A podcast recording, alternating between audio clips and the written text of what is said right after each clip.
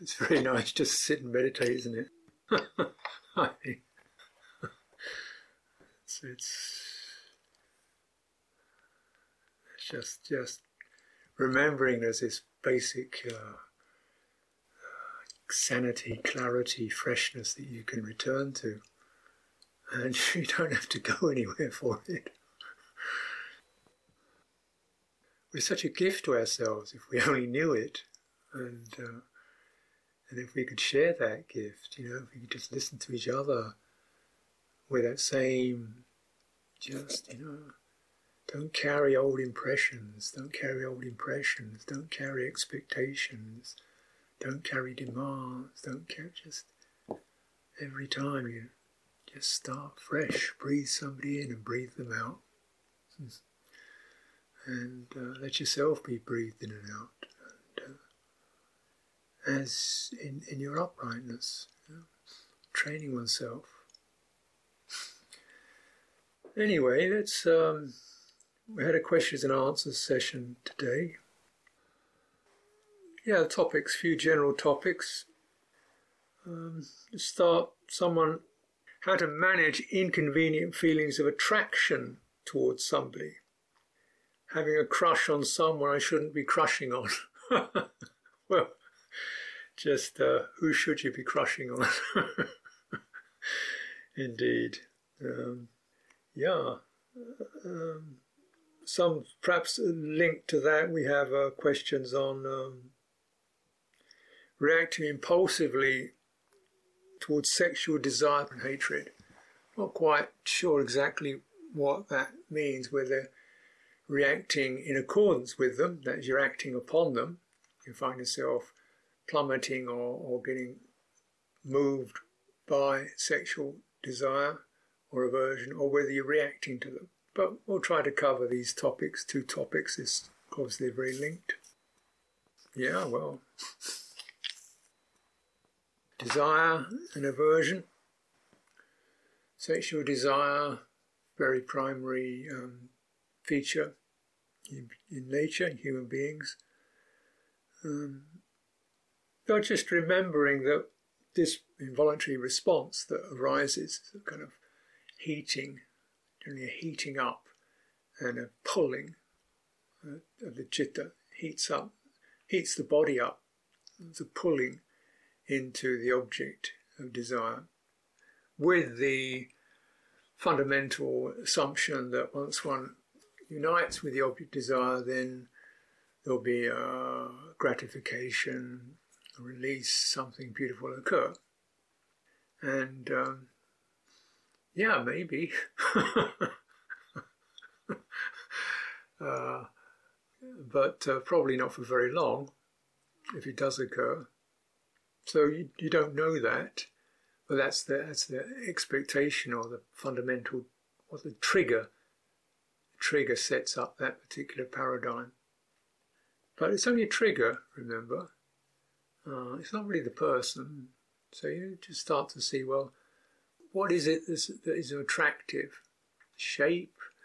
Probably it's just a, a mixture of bodily shape, uh, what it suggests, strength or beauty or comfort or uh, you know, the, these signs.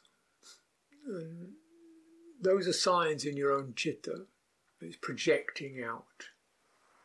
Basically, human bodies, you know, like you've seen one, more or less, well, you've seen two, you've certainly seen them all. one male, one female. That's the basic design model. and, uh, you know, it's, that's what it is. It's, it's, uh, it's kind of, I mean, I don't want to be completely negative, but it's bony and lumpy and um, skin and flesh and, uh, you know, you what can you get out of it really? Um, but on a kind of very uh, bodily level, there's a kind of um, a heating up that occurs at the point of meeting and joining. Everything's aroused, and in that arousal the mind is is uh, overwhelmed. Well, actually, what are you looking for? What is it looking for? Now, it's not easy to be rational with sexual desire because it generally poo poos rationality, just like a bullet just rushes through.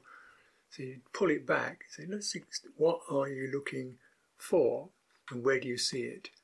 And you realize actually what your, what your citta is angling on is really an amalgam of certain suggestions comfort, power, strength, excitement, feeling warmed, and maybe it's psychological, feeling appreciated, feeling loved, being cuddled, you know, that sense of intimacy and uh, the relaxation and the happiness that can come from that. But it doesn't mean this person is going to provide it.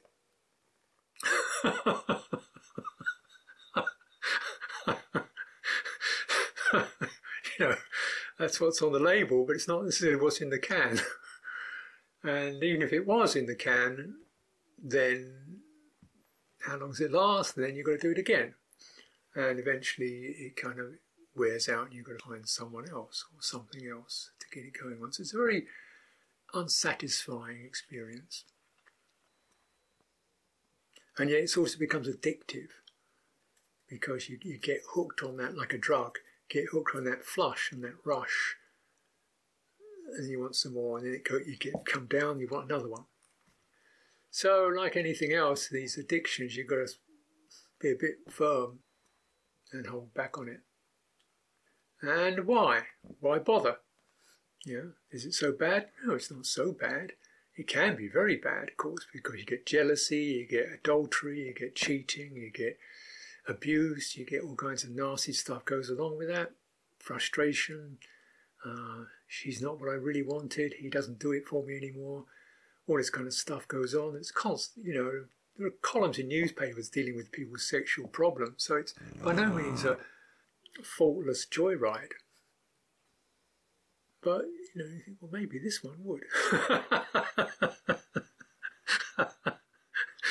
so just you start to reflect. Well, what does that do to your mind? You know, what do your citta feel like in that state? Generally hungry, heated, wanting, pushing towards you. Look at that. Do you want to be with that? Is that is that comfortable? It's generally uncomfortable. It's uncomfortable with a sense I will be made comfortable by the other thing. So we're taking a state of discomfort, the tension and the hunger of the citta, and imagining that comfort will arise. Actually, if you act upon that, you're basically firming up the basis for discomfort. If you're feeling that sense of inadequacy and discomfort and craving, and you act upon that, well, doesn't that mean that you've in some ways empowered that sense? You've validated it. You said, Yes, I will act upon you. Isn't that right?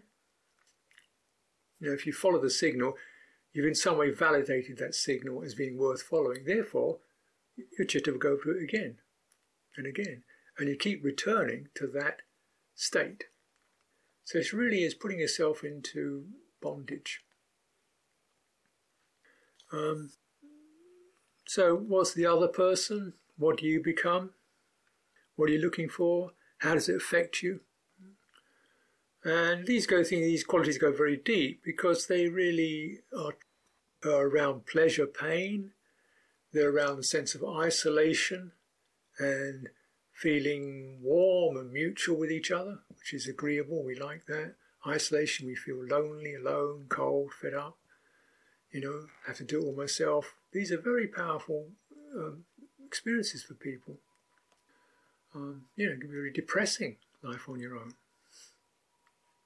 And of course, that push, that pull towards the pleasant, agreeable, shared, you know, where I'm no longer kind of on my own, left myself. Yeah.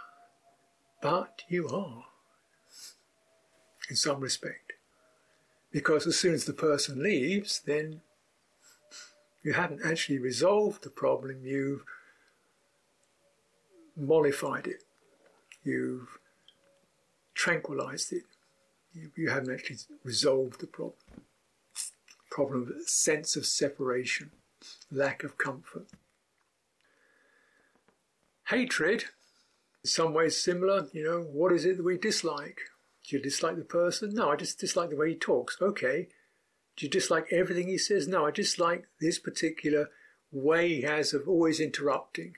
So you just get down to particular, it's not a person, it's particular behaviors that jar, okay, against my sense.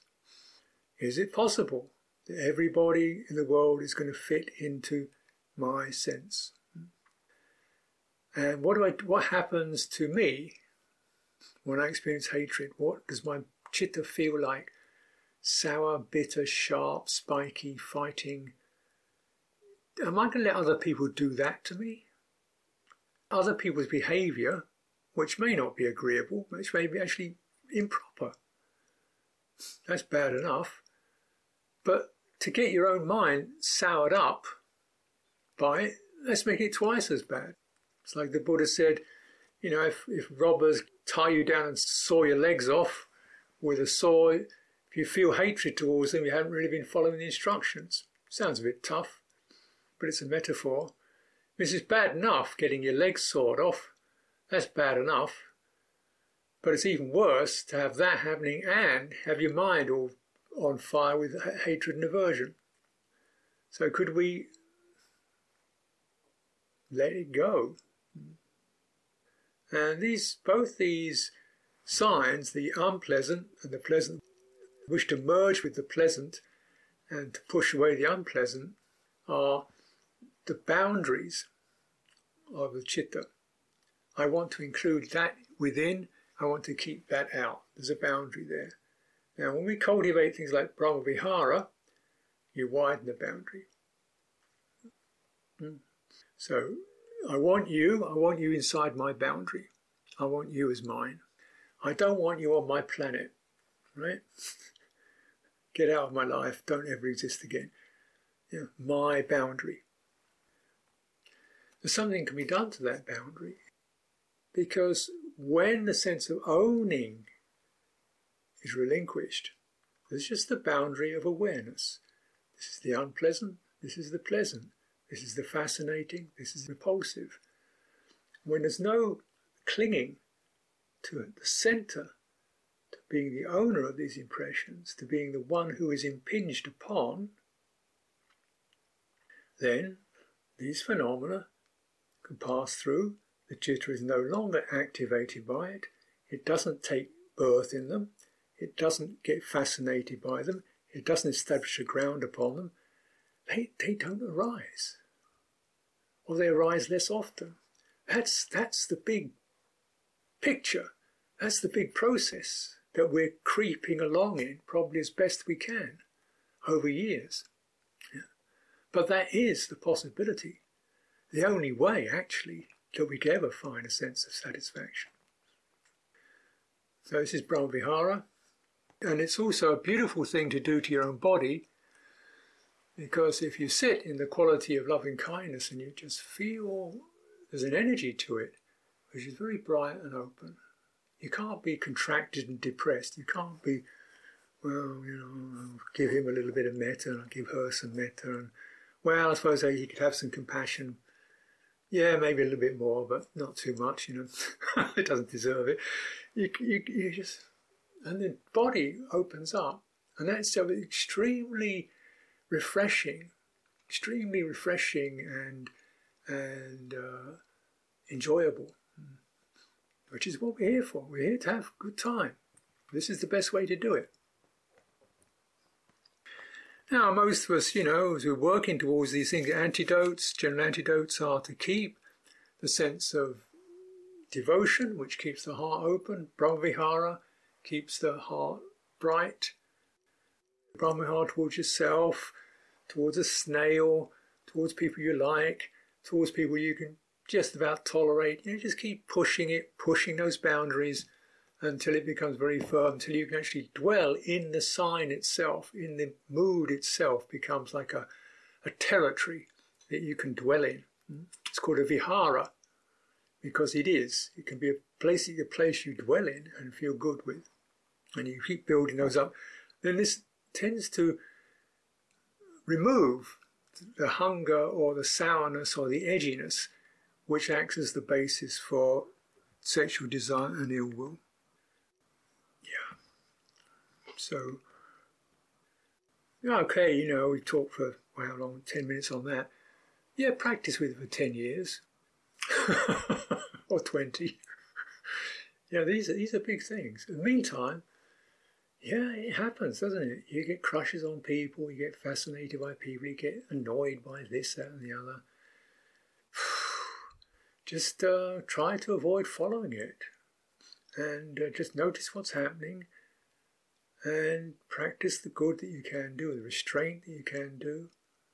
Uh, if you get too bonded to sense, any kind of sense base, then you're laying yourself open to these particular powerful energies, and they're very powerful. The Buddha said there was another energy like sexual desire. If there was one more like this, you could never get enlightened. It's that powerful. Hmm. So if you've managed to harness that, you'll do yourself an enormous amount of good. You'll feel really good. You'll have no sense of all the upheavals that sexuality causes, and you'll have definitely made an enormous um, shift towards liberation. Otherwise, the Buddha wouldn't have been celibate otherwise, for sure. You know, clearly there's all kinds of personal issues you, one needs to look at in that terms of you know, with people and partners and so forth. But I can't go any further into that right now. Just take what I've said, think about it, and um, hope it's of some use. Because I have to move on a little, and boredom and drowsiness. Boredom leading to drowsiness or total distraction. well, we do need to keep freshening up, and it's likely this person recommend, has been doing, you know, an hour long sitting, which is commendable but sitting, the, the drawback, well, you can get stagnant. You know, sit there and uh, uh, so often walking helps, standing helps, chanting helps a lot. You know, you don't realize what a big feature chanting is in traditional Buddhism, and generally in Indian, Asian culture. It's, and of course in Christian culture too. You know, and it's not there for decoration. It's a sense that it just lifts, rises everything up. Now, it's great when you do it in a group, of course. What does it do? It's this sense of which certain quality called saddha uh, is aroused, the faith, or uh, there is a possible, there is a beautiful, one rises, and there's a, there's a somatic effect to that you do feel yourself lift with devotion and aspiration. Most spiritual practices have a God in them, you know. So most practices like Jesus or Krishna or Kuan Yin or something. Of course, that does give you something to sort of, oh, you know, to rise up to. Now, of course, in straight Theravada, you don't have anything theistic, but you do have Buddha. So you can even, you know, it's kind of seems when you're coming from the kind of past the tradition, then it's this is kind of strange, uh, but you know, trying to rise to that which you sense is beautiful and, and have a, a shrine or a sense of sacred does help to keep lifting things up. Terms of heart, freshen up. And the other basis is to work on the bodily basis, often with um, boredom, drowsiness. It just your bodily energy is stale. So it's to stand up, do some walking, you know, and why I, often in retreats I do qigong sessions with people just because it's, you know, it's the nature of um, the body, the energies go stale, and then this becomes psychological. What was actually somatic, a lack of refreshment, a stagnant state becomes psychologized into I'm bored, I'm fed up. It means essentially the bright energy is not present. So You need to get it present. Um, so there's bodily energy, mental energy arises through investigation. So you can bring energy to a practice by investigating. What is it? You know, but with boredom, sometimes you're too bored to investigate it. it's not interesting. But you might notice what's happening in your body and then perhaps start to use. You know, stand. Because sometimes when you drowse, you think, oh, just, uh, I'll get through it. Yeah, I'll be all right. Just, yeah. And you don't feel like doing very much. But you say, well, you could stand up, couldn't you? Yeah, I suppose so. Stand up. You could open your eyes, couldn't you? Yeah. You could move your head, couldn't you? Yeah. Take a few breaths. Mm-hmm. And the most important breath is the out breath. Cleaning out.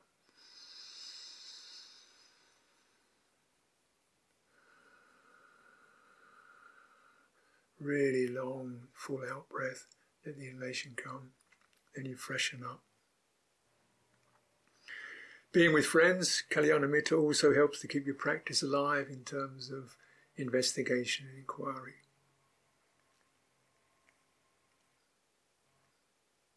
Okay, let's have a look. I have a few more here.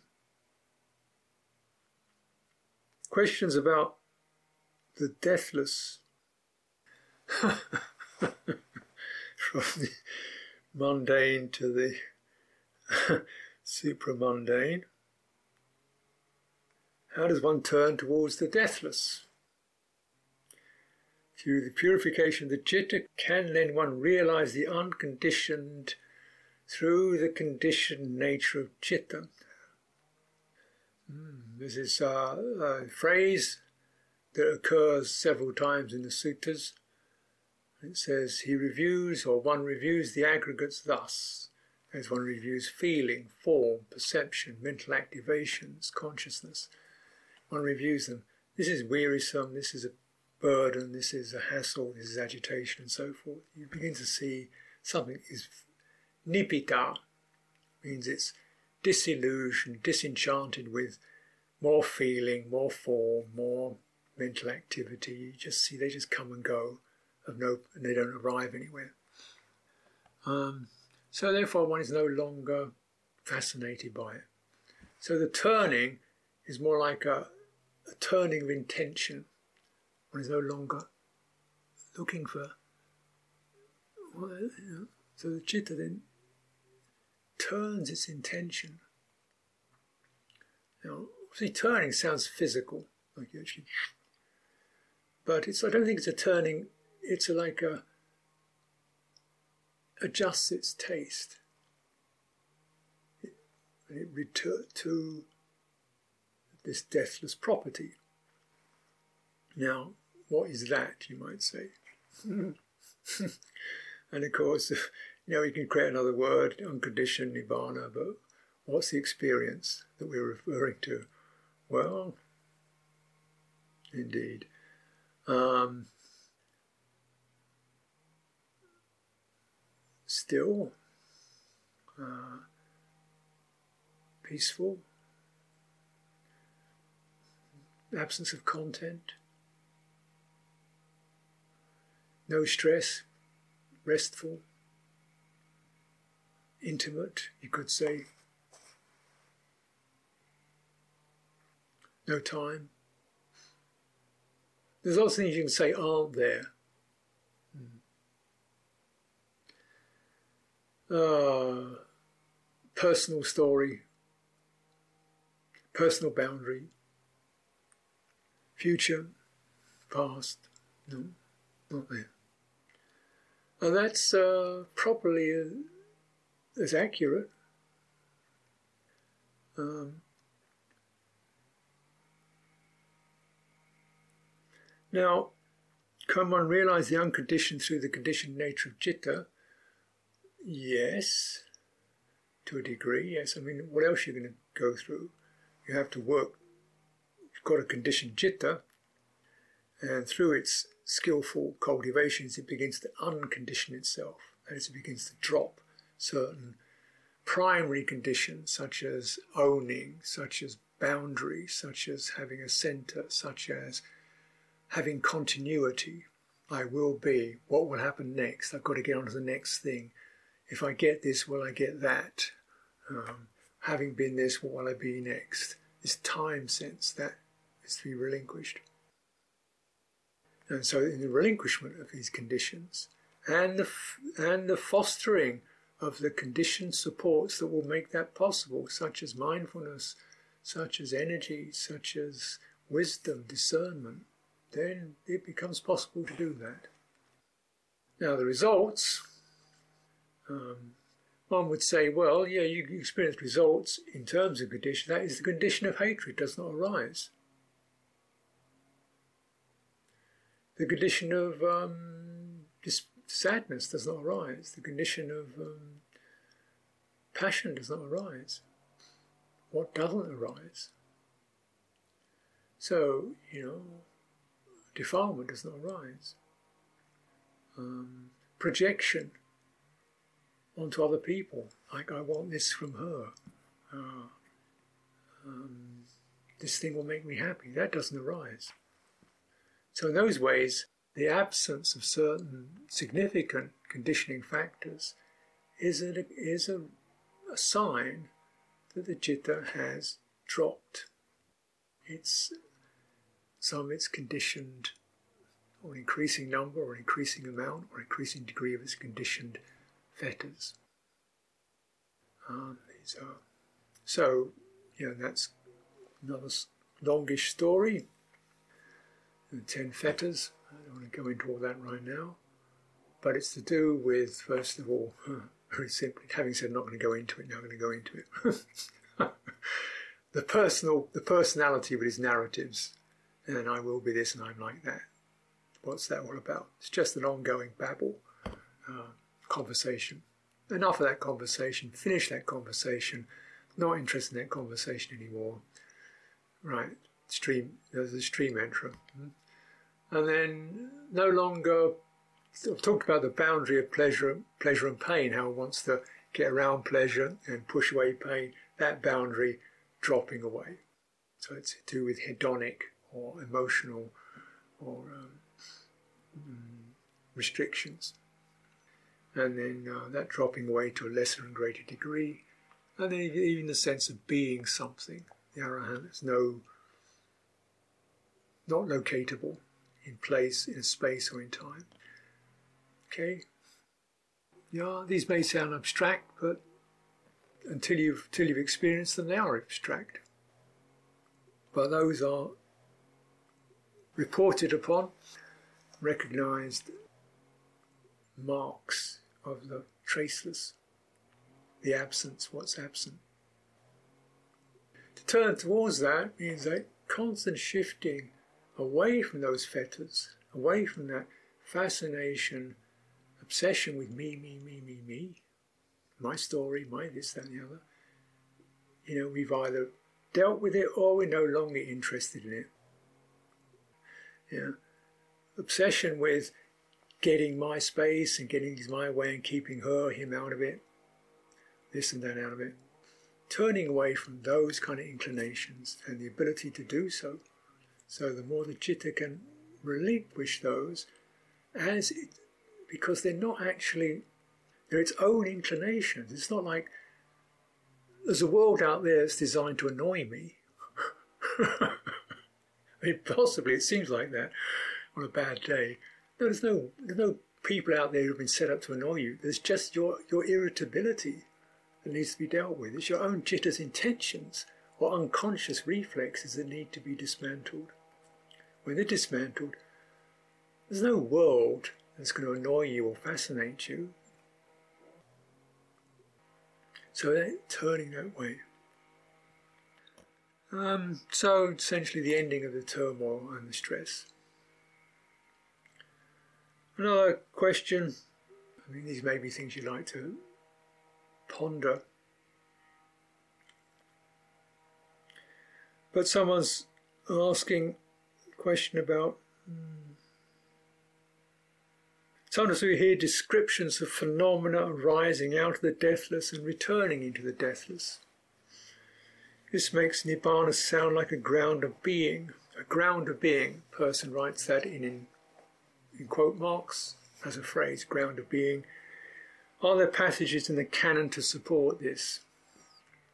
Yeah, well, you know, you can find all kinds of cryptic, poetic, figurative, imaginative, metaphorical uh, language in the canon, and uh, that you could, you know, hang any number of views on.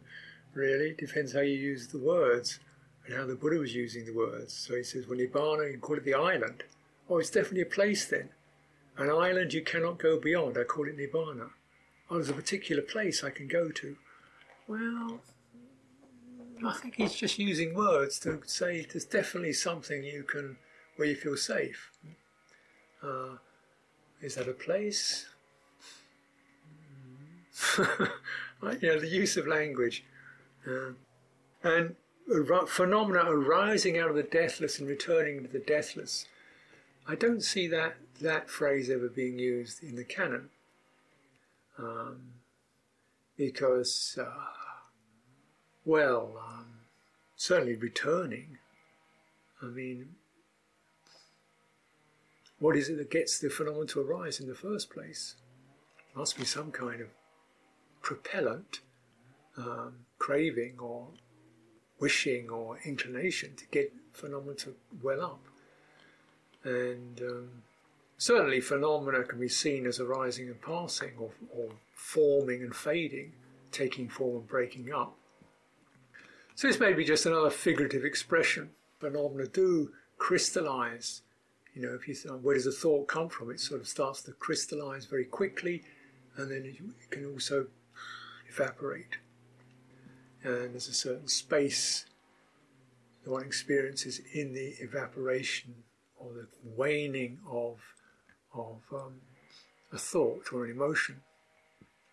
Now, whether this is the deathless element or a deathless property or a, uh, uh, like a glimpse of the deathless, uh, it's not the complete thing, but maybe just a little flash. You get some flash into it. You could you could follow that up. Um, you know, as long as there are phenomena arising, that's not the deathless. you know, the deathless phenomena don't arise, so, you know, how did the Buddha, having realized Nibbana, how did he come out of it again? That's a good question, right? If he's in a state where everything's kind of ceased, what gets him out of it?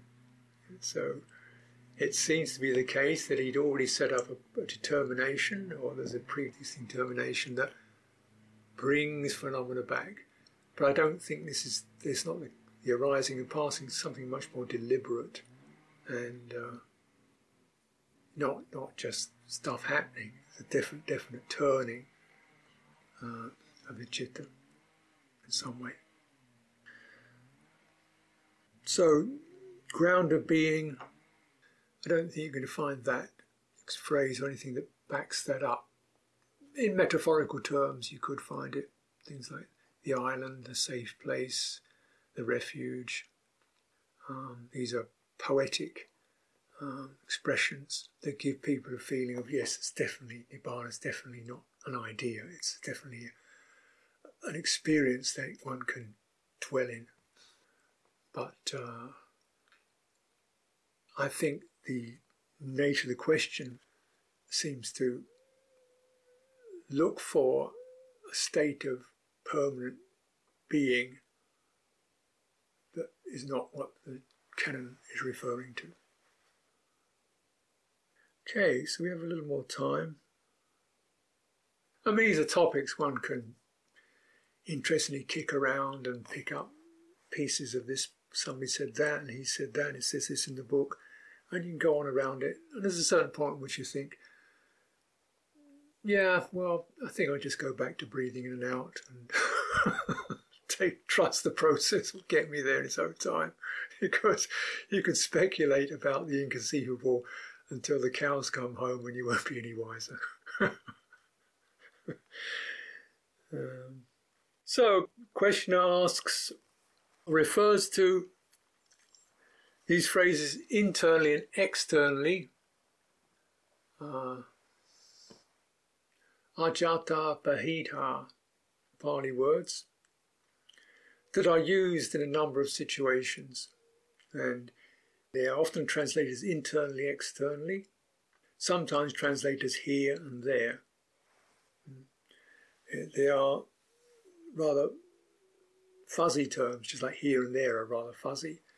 And so people have tried to make them more definite by saying internally refers to yourself, externally means other people. Um, doesn't really work. You know, for example, Satipatthana Sutta, one contemplates the breath internally, one contemplates it externally. So it means you watch your own breath and you watch somebody else's breath. I don't think so. I've never noticed anybody contemplating somebody else's breathing. Never. I don't see this as a practice, contemplating other people's breathing. Uh, and particularly in this situation where it says, you know, you sit alone at the foot of a tree in a wilderness, there's nobody else to watch. Uh, so I don't think this refers to, it says, you know, contemplate the mind internally, externally, which means you read your own mind, then you contemplate somebody else's mind. I don't think so. I mean, can you really be sure? So uh, I don't think this simplistic breakdown as internal, mean, ajjhatta means myself, bahiddha means somebody else, it doesn't seem to work. Uh, so what I've having reviewed this and my hypothesis, I'm not saying this is a final statement, but I'm, what I'm working on is internally is much more to do with subjective, externally objective. Now, what I mean by that is I contemplate the breath objectively, like I'm breathing in and out. Breath is traveling from my belly up through my nose, my chest. And it's as if I am watching it, right? And um, I am watching it, and I can define it. So it seems to be external to my position. I am watching it. Internally, breathing is, is an experience of energies flushing through me. It seems to be inside me, flushing through me. I contemplate my mind externally. Oh, I'm feeling really angry right now. This is anger. I'm angry because of this and that and the other. Those are external references. Internally, heating, tightening, passion moving through, fluctuations in the citta, subjective experience. So that's what I'm suggesting as a, a model. So subjective means you're really in it and it feels as if it's it's filling you. Objective, you're witnessing it, watching it, defining it. Then the person gives his, recites the Buddha's instructions to Bahiya when he says when Bahiya for you in the seen is merely what is seen, there will be neither here nor there nor in between the two. Neither ajjhatta nor bahiddha. Um, yeah, because it's the fundamental features of both of these experiences, internal and external, is me. Internal, this is happening through me. I'm filled with this experience. Me, uh, I'm overwhelmed with delight or fear. External, this nasty stuff is sweeping over me. This unpleasant sense is happening to me, right? So it's externalized.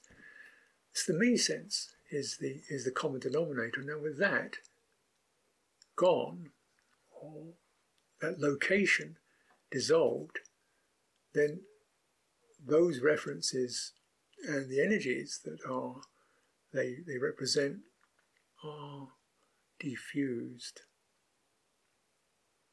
Hmm. You know, things arise, move within awareness.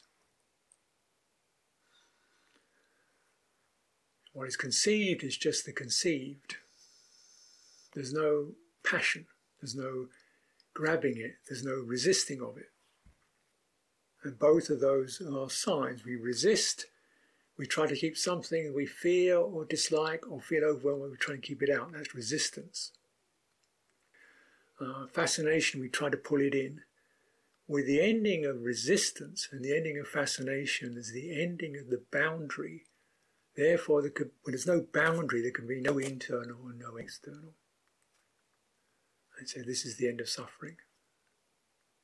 So just watch that boundary. And whatever you, however silly or passionate or convincing the mood is, resisting it, one thing,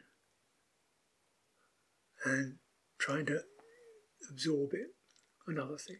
If you let go of those energies, the boundary dissolves. This is an ending of stress. Ending of sense of self. Okay, I have now completed these series of questions. That somebody has patiently had their hand up in the room. How to work with tightness in the chest and difficulty in breathing. Best thing I would suggest is to do some walking. Move around and move around and really letting your body flex and soften. So you should walk as if you're swimming or strolling to really release these posture muscles.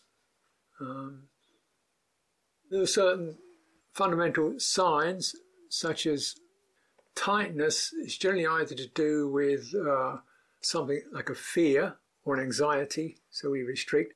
So it's a quality associated with you know, not wanting to be overwhelmed by external conditions, so we tighten up. This affects your breathing. Or frustration. I want to move and I can't. So this is more like an anger situation. So it's what's outside us, what's outside our boundaries affecting, and that becomes established. So we need to get a sense of the space around me is very open and warm and friendly. I can move around and it definitely helps the body to release. I wouldn't, if you're having difficulty breathing, I wouldn't focus on breathing. You need to focus on something you feel comfortable with. If it's just standing or walking, that's adequate. Um, don't focus on breathing because the focus itself will tend to intensify your difficulty. So I focus on something you feel comfortable with. Let your body relax until by itself you feel breathing. Don't go to the breathing, let the breathing come to you at the appropriate time. Okay, so thank you for your questions. Um, it's always good to, to ask these things. It uh, helps to keep us you know, investigating what one person's questions are in some ways. They apply to all of us. You know, we're experiencing the same human predicament. Sometimes they seem very embarrassing and personal, but it's, it's exactly the same for everyone in different situations. And so we always enlighten each other by, you know, presenting our our uh, inquiries, our problems, our uncertainties. Uh, it's a great blessing, Dhammakatha. So, yeah. Hopefully, we can do this again at another time. So, just take that respectful moment's pause when you, you've heard a load of words. Five of them, ten of them, a few phrases have been helpful. Yeah, remember, this will all be recorded and you can get it back again.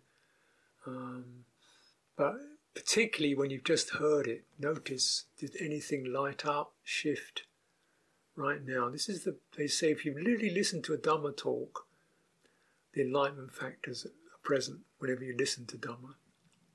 Did something arise for you? Let's take our time and uh, wish everyone well. Amazing that we can have this occasion of Dhamma still alive in the world.